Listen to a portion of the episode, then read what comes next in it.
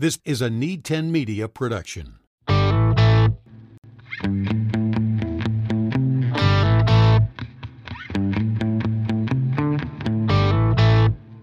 All right, welcome aboard, my friends. It's Nate Clayberg, and in this episode, I get to introduce you to someone.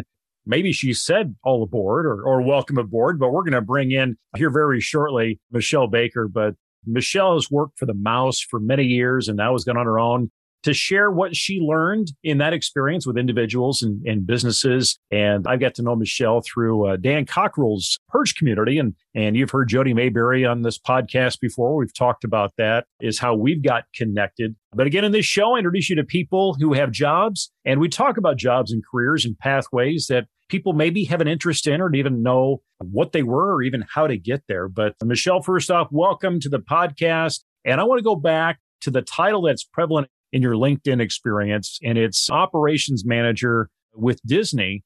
And did you even know what an operation manager was or what they'd even be doing when you were sitting there in high school deciding what your next step was, if you think back? No, I, I sure didn't. And first of all, Nate, I just have to say this because as you're going through your intro, um, first of all, I'm a big fan of your work. I love listening to your podcast and, and listening to you on some of our networking calls. Um, and please don't tell him I said this, but I really believe it's a toss up whether you have a better podcasting voice or Jody Mayberry has a better podcasting voice. So I don't know. We might have to have a well, showdown. I, I, think whatever podcast you're on is probably what your preference is going to be. I yeah. would say we have two different styles. Yeah. But yeah, Jody's hands down got more podcasting time than yeah. I do. But and I appreciate I, it.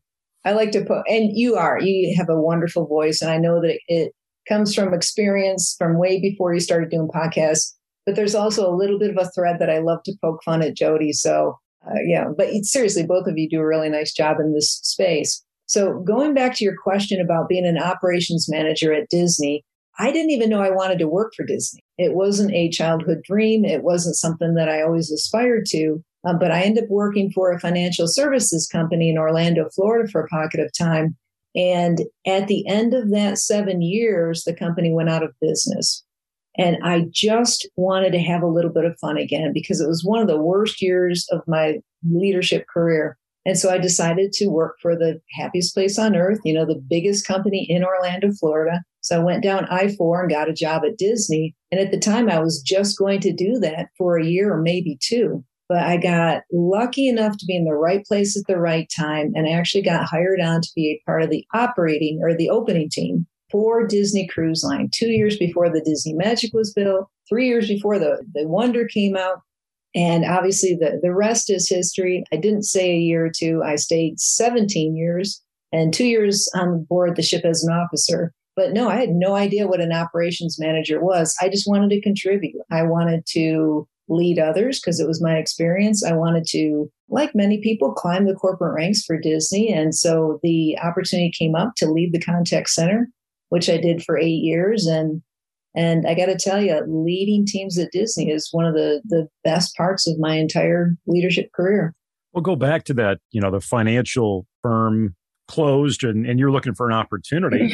you know, it, it's, I think that there's jobs out there that people think they want to be in and there's jobs that they you know end up doing and when you were going to disney casting i'm, I'm sure your thought was you're going to be in the parks or you're going to be in a resort or something like that and then here you are is no we're going to put you on the water talk about just that process when you go back to your beginning of getting on at disney and then shipping you off yeah i love that and it brought back so many memories nate so Picture this, if you will. When I was driving down I 4 on the way to my interview or on the way to just walking into casting to get a job, I had all these things running through my head in terms of absolutes. I absolutely needed to make this much an hour. I absolutely needed at least one weekend day off. I absolutely didn't want to work evenings. And so I had all these things really in my mind that it's like, okay, if it, if it's not this, then I'm not going to take the job. Well, Disney does a really nice job of recruiting. First of all, are you familiar with the casting building in Orlando, Florida? Yep, right off the interstate there. Yeah. Yeah, it is absolutely, it, it's an experience in and of itself. So you walk through these huge gold doors where the doorknobs are actually out of Alice in Wonderland. And you walk into this small atrium lobby where the Fab Five are in these gold statues looking down at you. And then you walk up this long hallway where they've got just all this great Disney animation and art.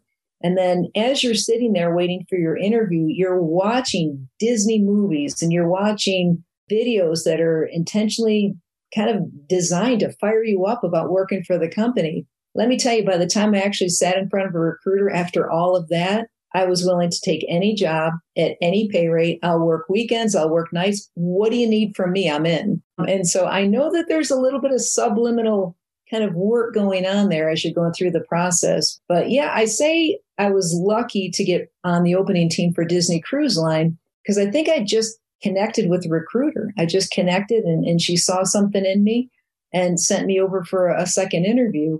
But at the time, Disney Cruise Line was only hiring two types of people they were hiring people that had Disney experience and they were hiring people that had cruise experience, so industry experience. I had none of the above, but somehow through, you know, interviewing and connections and just continuing to be really passionate about what was coming, you know, I kind of snuck in and became part of that opening team. A year later, I was a, an operations manager, so it worked out really well. Well, generally, we were talking about, and I've read and heard things about it is hard to get into Disney, you know, if you don't have any experience, and, and especially if you don't even, you know, you don't live in that area. But but something key that pointed out, and maybe you saw this as you were doing some hiring, you know, through your career, and maybe have advised people. She saw something in you and kind of matched up with, okay, you don't have cruise experience, you don't have Disney experience, you live in the in the area code at least Mm-hmm. She saw something to match you up. Uh, had you had that's got to be special, and you've probably been able to advise that down the line. Yeah, I think so too. And at Disney, we used to have an expression, at least at Disney Institute, where we would hire for attitude and train for aptitude. And so I remember, you know, connecting with that first recruiter on the topic of leadership. And I don't know how it came up. She wasn't hiring a leadership role, but we were just talking about how to care for individuals, how to lead individuals, how to drive business results. And so we kind of went down this rabbit hole in terms of what it takes to be an effective leader, even though I was literally being interviewed for an hourly position. And I think that carried over into my second interview as well, where I just connected, or maybe I just became passionate about the topic of leadership as we were without even realizing it. And there was just something that both of those interviewers saw that said, you know, I want to fight for her. I know she doesn't have this box checked or even this box checked, but she's got something she can add to what we're trying to do on this opening team. And and I like I said, I spent 17 years there and and only left because it was time to come off ships after being out to sea for two years and and um, went over as the director of the Disney Institute at that point. So, yeah, I want to get more into the Disney Institute, but of course, I want to dive full into the cruise opportunity. Were you all on land originally for DCL and then went to sea? How how far was that gap? 15 years shoreside. So I saw the magic come out from shore, you know, from the shoreside operations team, the wonder as well. And then, as you know, because I know you've been on all four ships, there was a large gap between the, the classic ships and then the dream class ships. But in 2011, I started doing some recruiting for the college program. So I moved to Tennessee for a pocket of time. I was doing recruiting for um, the college program at Walt Disney World and Disneyland. And it was through that connection that I was sent an opportunity to join the short the uh, ship team. So that specifically the Disney Dream as an officer. So I was a two and a half stripe officer. I was part of the human resources team. I did everything from training new officers when they made that transition from crew to the officer level to, you know, just helping cat crew members out. They were my audience. But that two years at sea was something that I just could not have prepared for other than to really try to understand what it might be like to live and work and breathe and eat on a vessel. And all throughout that journey of, of interviewing, I think I probably went through five interviews to get the officer role. Um, everyone said, it's not a job. It's a lifestyle. It's not a job. It's a lifestyle. And they can paint every picture in the world to try to describe what it might feel like. But until you are out there seven days a week, working 10 to 14 hours a day with no days off for four to eight months at a time, you don't realize, you know, what a shift in your, in your life it was. It turns out I loved it. So I really had a, a blast out there. It was just a little bit hard on my family, Nate, which is why after four contracts in two years, I decided to come back to land. Yeah, you know, that's a question when you when you look at these opportunities. I know we talked about this of all the different things that happen on a cruise ship, whether it's uh, Disney or any one of those other lines. You wouldn't need to talk about them, but all the different things that are happening from, you know, being face forward with the guest or behind the scenes or just in operations, things like that. You know, on the cruise ships that on the cruises that we've been in, it's fun to strike up conversations with the crew and finding out where they're from and the contracts they're on and, and the families that they're doing this for, especially the international ones that are working dining or, or hospitality or some of those areas. Yeah, there is that sacrifice that you go and it's like you said, it's it's a chunk of time. And it is not just I had to laugh when you said you went to Disney looking for one weekend off and didn't want to work nights. Yeah. And, look where you're at when you get to the cruise ship. Right, exactly. Yeah, that, that shifted a lot. You mentioned the on stage and uh, conversations and, and backstage and so on. Like I mentioned earlier, my my guest was the crew, and I did go on stage and I got to meet with families and do pin trading and all that fun stuff, um, which was really fun. But my primary audience was the crew, and I can tell you with very very rare exceptions, the men and women that you got to meet while you were a guest on those ships, the crew members, the officers that you got to interact with were the same men and women that I got to interact with backstage. So it wasn't a situation where, where they're in front of Nate and his family, they're having this pleasant conversation and they're really interested in, in your experience. And then they come backstage and they're grumpy, no pun intended, no disrespect to the seven dwarfs, but they're just not in a good mood and they're miserable to be around. It wasn't that at all. They were the same men and women that would smile and nod when they walked by me in a crew hallway um, where you were sitting next to someone at dinner and they would strike up a conversation about where are you from? How long have you been on board? Is this your first ship? And so I give a lot of credit to the Disney Cruise Line recruiters because they, we literally have, see, it's still we, it's been several years, but we literally had a crew from 60 different nations on our ships at various times.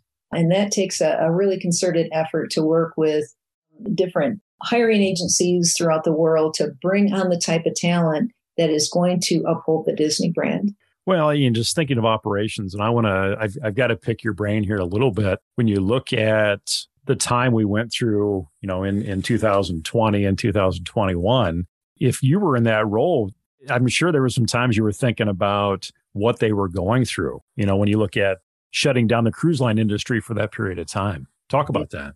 Yeah, I didn't experience that firsthand, so I can only make some assumptions and then and go based on you know what I've read. But as a former onboard officer and just understanding the logistics in a normal year of getting literally every week we would have let's just say 150 crew members joining the vessel one vessel and then 150 people ending their contract and going home and when I say going home, they're going to the United States, they're going to the Philippines, they're going to Germany, they're going to South Africa. So just think about the logistics involved in keeping that rotation going every single week on four different ships, now five.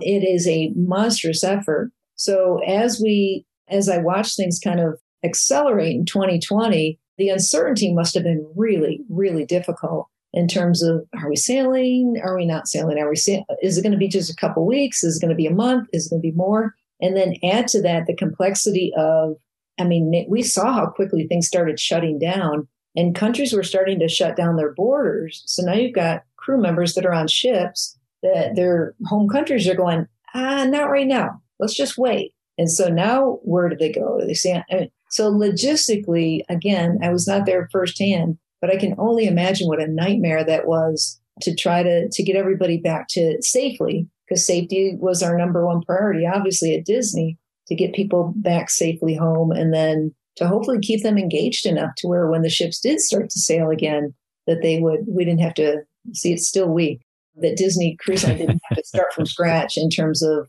recruiting talent.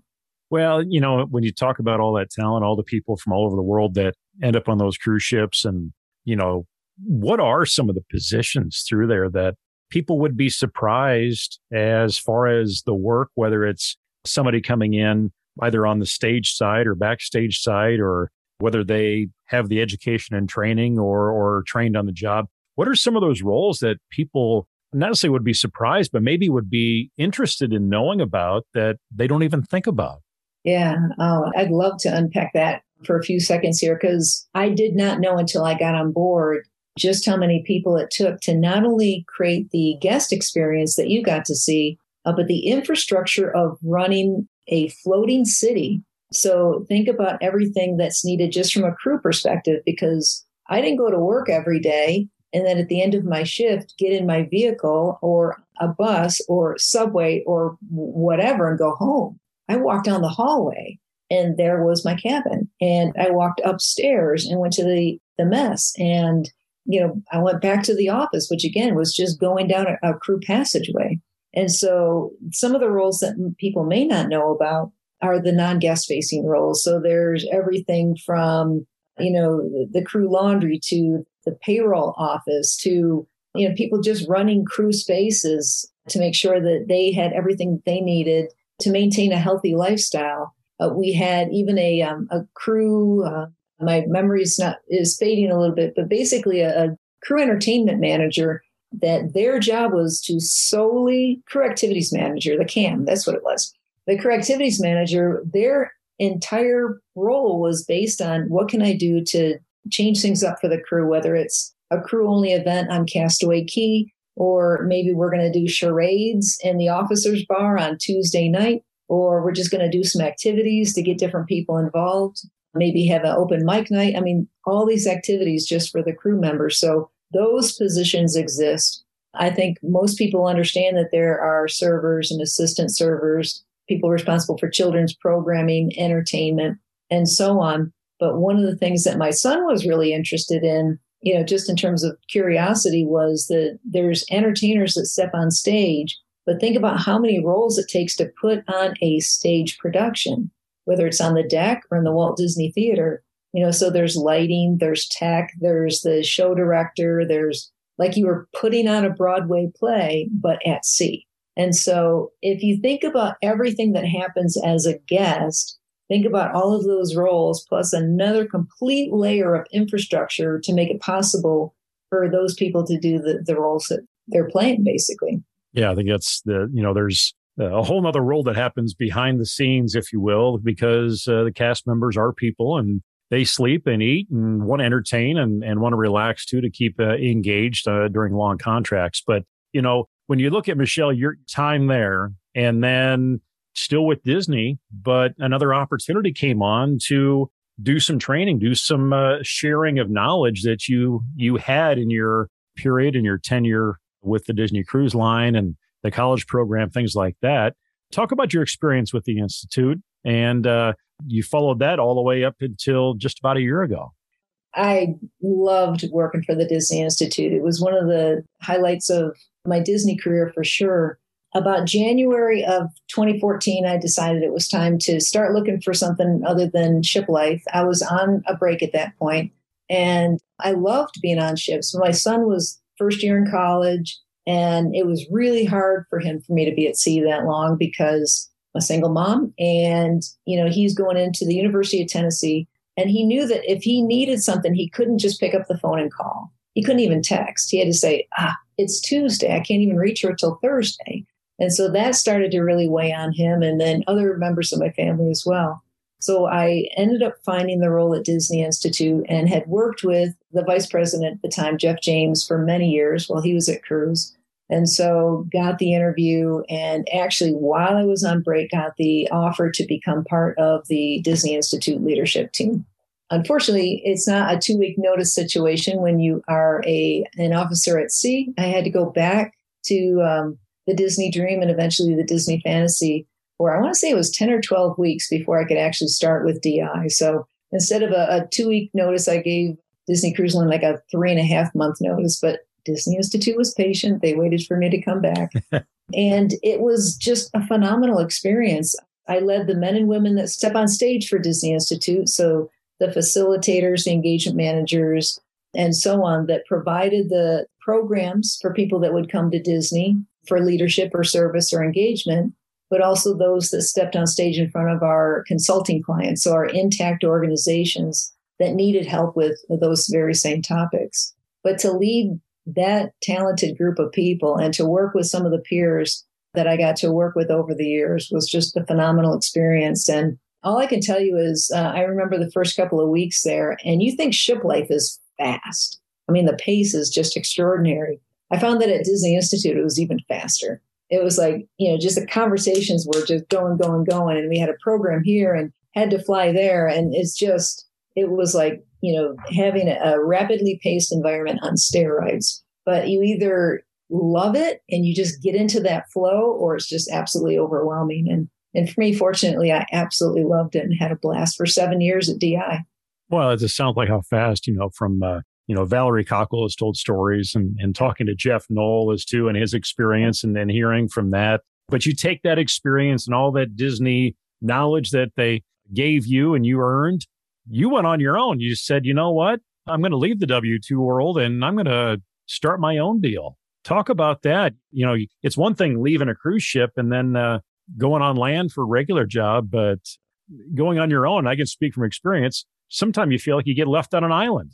So in actually 2019 was sitting in the backyard with my son. We were in California at the time and we were sitting there. We both just respectively had this passion about starting our own business and we had very specific themes that we wanted to talk about. He's incredibly creative, does our website, our videos, all of our, our anything that's aesthetically pleasing, he's created, my son AJ. So we were having this conversation and we realized that if we didn't pull the trigger within the next couple of years, then he was probably going to need to go off in an, another direction.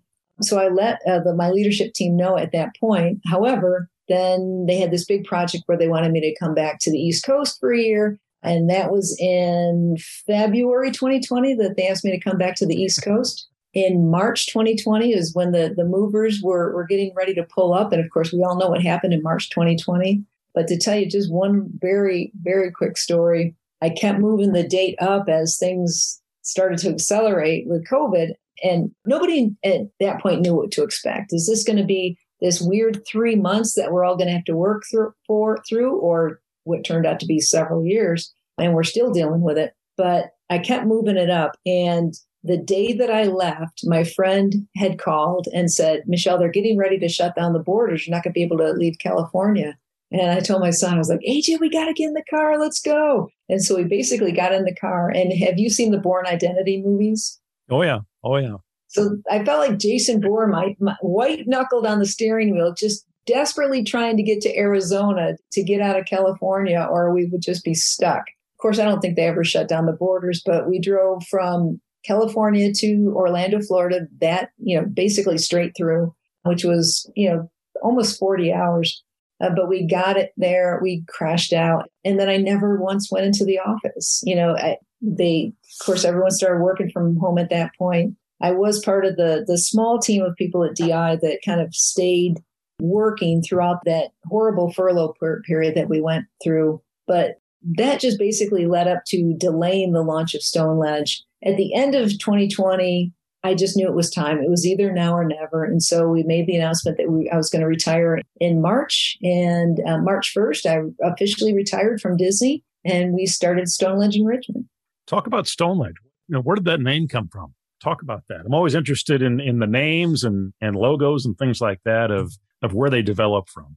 Yeah. So Stone Ledge is, it's just, gosh, it feels like part of my being at this point. But Stone Think about stone as that solid place that we all have inside of us. You know, we all have it. Whether we connect with it every day or not is a completely different conversation. But if you're having a great day and you just have a, a great deal of faith in yourself and belief in yourself, that's the stone, that that solid place. And then ledge is is that courage when we're standing on the ledge, whether it's a diving board or jumping into a, a deep water that's down there, or even just taking that leap of faith you know, standing on a ledge and looking at unlimited possibilities. So combine that as Stone Ledge. It was also the the name of the horse farm that I lived on when I was in Tennessee. We we named that Farm Stone Ledge, uh, and then enrichment just came because whether we're talking about leadership or even you know calming your own inner chaos, we feel the enrichment part is something that we can add to leaders, to teams, and even to individuals. You know, talk about the people that that you're looking to help or the people you help who do you see as your ideal client and, and who really would you invite to connect with you to to see how you can help them? Yeah, I, thank you for asking, Nate. I think that we have found over time is that we are laser focused on one thing, and that's developing aligned leaders that people want to work for. So jobs become careers again. And the clients that we're working with right now are really twofold. It's the individual leader that is just feeling burned out. They feel like there's way too much being put on their plate. And typically, what happens is when people have too much put on their plate, one of two things uh, gets pushed to the wayside either developing their direct reports, so their employees, because they just don't have the time, or self care. They're not taking care of their own self. I know Dan likes to say, you know, you got to put your own oxygen mask on first. And so the aligned leadership model is really teaching individuals and then helping organizations cultivate someone that understands how to develop their employees, someone that understands how to create their own intercom and balance, and then someone that, by the way, still works for a for profit organization. So you still got to drive those business results. And that's the, the model that we teach is how to do those three things effectively. And as we like to say, it's simple, not easy, but it is completely relevant. And it's so important to have that conversation right now, especially today when retention is such a struggle for companies because the landscape continues to shift as people are looking for more development. They're looking for more meaning in their work. And if my leader's not giving me the time or attention I need to grow as a human being and from a career perspective, it's just going to continue to, to keep that cycle of attrition going. And so we're trying to break that cycle. Yeah, and you know, this is episode 23 of this podcast. And and if anybody's listened to all of them, first off, thank you. I'm amazed that you stuck with me, or, or, glad, I think is what I should say. But there's people like you, Michelle, that I've talked to and, and will continue to talk to that maybe in the end someone says, Oh, now they have their own business. Now they started their own business doing whatever. But I think that's the key thing when you talk about people starting their own thing or going out to to be a leader that doesn't happen overnight. It, it's the experience that you had through Disney Cruise Line, through Disney College, through Disney Institute that gives you this to share that. And that's, I think, the challenge people think of. They want to run their own business, but you got to have the experience. You know, what can you offer up? And that's glad that you've been able to do that. Yeah, that, and it took us a little while to get to the exact thing that we wanted to teach, but we went back to two things. What am I passionate about? And where's the depth of my experience? And I've led teams for Disney for almost 24 years. And I led teams uh, in the financial industry before that. And I, I've seen the impact of good leadership and I've seen the impact of, I don't want to say bad leadership, but just leadership that is just too distracted with the tasks required to manage the operation that they forget about the skills required to lead other human beings. And I feel like I had a really good leadership journey, but I'm, I'm telling you right now that I learned just as many things about leadership from the just god awful mistakes I made, especially early in my career, as I did the things that went really well in, in the later chapters. But it's not an exact science. You know, it's something that you need to be passionate about. It's something that you need to sometimes learn the hard way, different lessons and, and different things that kind of seep into your being. But with the model that we teach, we try to give people that foundational platform to really balance things because it's similar to that three-legged stool. If you're only focused on you know the priorities of the business then either you're suffering the employee is suffering or both. If you're only focused on your employee and you're this collaborative popular you know everyone wants to talk to you leader that's wonderful. But are the needs of the operation slipping and are your needs slipping as well? And so we teach people how to to make decisions that are going to keep all three of those very important aspects in balance well, Michelle, it's a great way to close this out. And congratulations on, on your career that you had through Disney. And uh, congratulations on going out there and, and uh, offering what you have to, to other people and uh, doing your own thing alongside, especially alongside with your son. I appreciate you being on. I ah, appreciate the time. It's always really nice to talk to you, Nate. Thank you. We'll put the links uh, to connect with her on LinkedIn as well as her website, stoneledgeenrichment.com com. Thank you again for listening and being on this journey. And please subscribe and share this podcast. It's called That's a Job. It's on Spotify, Overcast, Apple Podcasts, or wherever you get your podcast. The That's a Job podcast presented by Career Venture Academy and the College and Career Discovery course. Discover the work you are wired to do, and now go live your career adventure.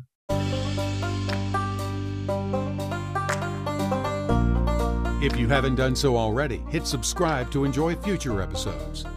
Build your career adventure at nateclayberg.com. Production assistance provided by Bill Jordan Voiceovers. Visit BillJordanVO.com. This podcast is a Need 10 Media production.